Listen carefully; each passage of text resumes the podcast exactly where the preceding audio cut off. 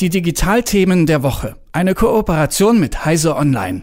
Es ist das wertvollste Unternehmen der Welt, äh, nicht nur gerade, sondern aller Zeiten. Apple. Mehr als 2 äh, Billionen US-Dollar soll es äh, wert sein und das muss man sich auch erstmal vorstellen können. 2 Billionen US-Dollar mal zur Verdeutlichung. Wenn man eine Million Dollar in Geldschein stapeln würde, dann hätte man vielleicht so einen ein Meter hohen Stapel an Geldscheinen.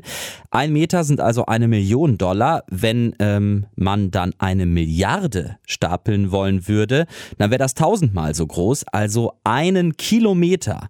Das ist äh, größer als das größte Gebäude der Welt. Und wenn wir jetzt eine Billionen Dollar hätten, dann wäre der Stapel also 1000 Kilometer hoch. Und das ist literally fast die Höhe, in dem der Mond fliegt. Und von diesen 1000 Kilometern hohen Geldstapeln hat Apple gleich zwei. Also, das wertvollste Unternehmen der Welt und wenn das einmal im Jahr eine Konferenz ausrichtet, dann hat das viele Auswirkungen und eine davon ist, dass wir darüber reden. Schönen guten Morgen, Jürgen Kuri von Heise Online. Guten Morgen, grüß dich. Die ISS, die fliegt übrigens auf 500 Kilometern Höhe, also vierfache ISS-Höhe. Das finde ich schon ziemlich beeindruckend. Äh, aber wir haben ein anderes Thema.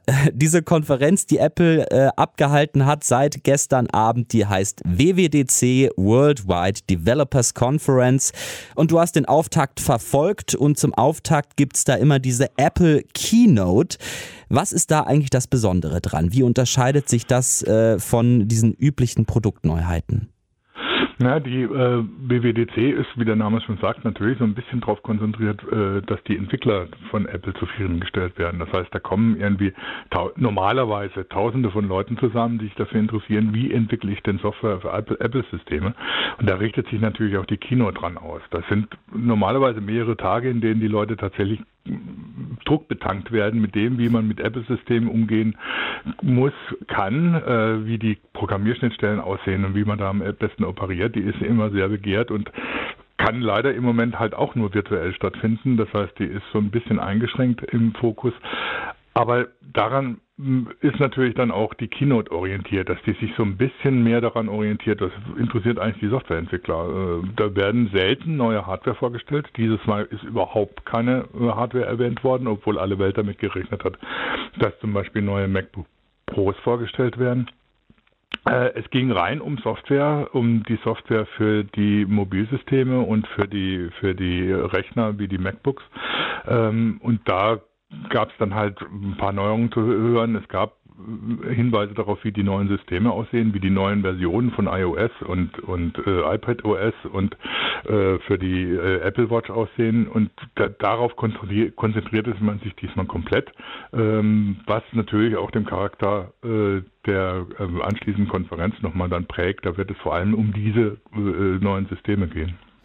Also ein bisschen enttäuschend, die, also dass, dass keine Hardware äh, vorgestellt wurde oder wurde eine Software vorgestellt, wo man jetzt äh, denkt, wow, okay, damit beschreitet Apple neue Pfade. Eher nicht. Also ob die Enttäuschung jetzt so groß ist, dass neue Hardware vorgestellt wird, bei den Entwicklern wahrscheinlich eher nicht. Die Öffentlichkeit hat es erwartet und die wurde dann halt, muss damit leben, dass sie vielleicht irgendwann später mal vorgestellt werden.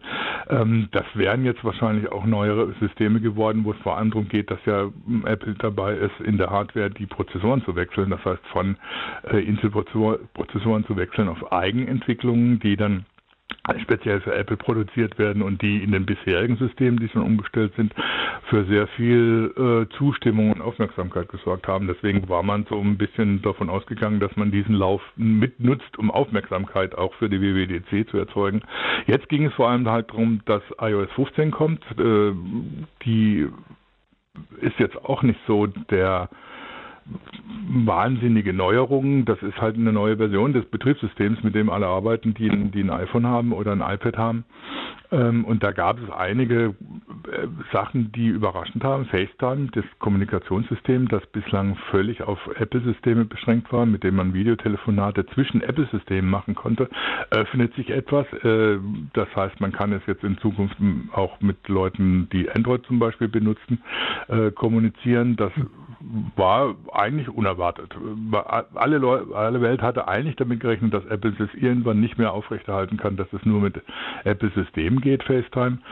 Aber dass es jetzt passiert, das kam dann schon äh, unerwartet und äh, ist so eine kleine Öffnung, die, die Apple da in seine Systeme einführt, die ja sonst eher den Ruf haben, äh, ein sehr geschlossenes, äh, in sich ruhendes System zu sein, das mit der Außenwelt, die nicht äh, iPhone, iOS benutzt, äh, wenig anfangen kann. Hm. Ich hätte noch äh, äh, eine Frage zu deiner persönlichen Einschätzung. Äh, ich habe ja gerade äh, durchdeklariert, wie hoch der Geldstapel äh, wäre, den Apple besitzt. Äh, der zwei Billionen US-Dollar Wert soll Apple haben. Ähm, sie zahlen in Europa Steuern von um die 0,005 Prozent, also nichts eigentlich und das seit circa 20 Jahren. Wieso schafft es Apple eigentlich, dass diese Themen äh, in den Hintergrund geraten? Liegt es vielleicht auch daran, so ganz selbstkritisch, dass äh, dann doch über die WW, äh, WWDC gesprochen wird, obwohl Steuergerechtigkeit natürlich ja eigentlich das viel wichtigere Thema wären? Oder hat das jetzt deiner persönlichen Einschätzung äh, nach gar nicht so viel miteinander zu tun. Einmal diese technische Seite ähm, und dann die gesellschaftliche. Na, Apple schafft es schon, äh, immer wieder mal so andere Themen in den Vordergrund zu rücken, die ihnen nicht unangenehm sind. Also die sind sehr gut dabei, unangenehme Themen so ein bisschen wegzudrücken und zu versuchen, das, das im Hintergrund zu halten. Ich glaube aber nicht, dass es äh, im Moment noch wirklich gut funktioniert. Apple selbst ist äh, im Prinzip ähnlich wie Google, Facebook, Amazon ein bisschen unter Druck geraten, was die Steuerzahlung angeht. Man hat es jetzt gerade von den G7 gehört, von den G7-Finanzministern, die gesagt haben, na gut, so geht es jetzt nicht weiter. Wir machen eine weltweite, wollen eine weltweite Mindeststeuer von 15 Prozent auf solche Konzerne einführen. Ähm, da haben sich, hat sich Apple überhaupt nicht zu geäußert, äh, während Google und Facebook zum Beispiel gesagt haben, ja, begrüßen Sie, äh, machen wir mit. Und Apple hält sich bei sowas immer sehr bedeckt, um eben das möglichst äh, nicht mit der eigenen Firma in Verbindung zu bringen. Aber auch in der EU gibt es ja heftige Diskussionen und da ist Apple auch davon betroffen, dass Steuergerechtigkeit eben auch heißt, dass solche Konzerne da, wo sie große Gewinne machen, auch entsprechend Steuern zahlen müssen.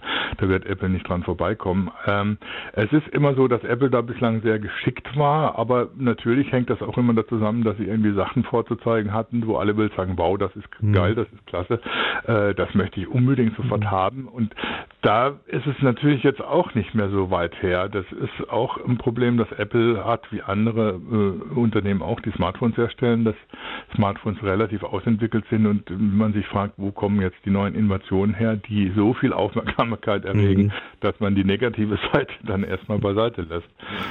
Also wahrscheinlich das neue iOS 15 Betriebssystem wird es nicht sein. Äh, Jürgen Kuri von Heise Online, vielen Dank für das Gespräch und für deine Einschätzung. Ich danke dir. Die Digitalthemen der Woche. Eine Kooperation mit Heise Online.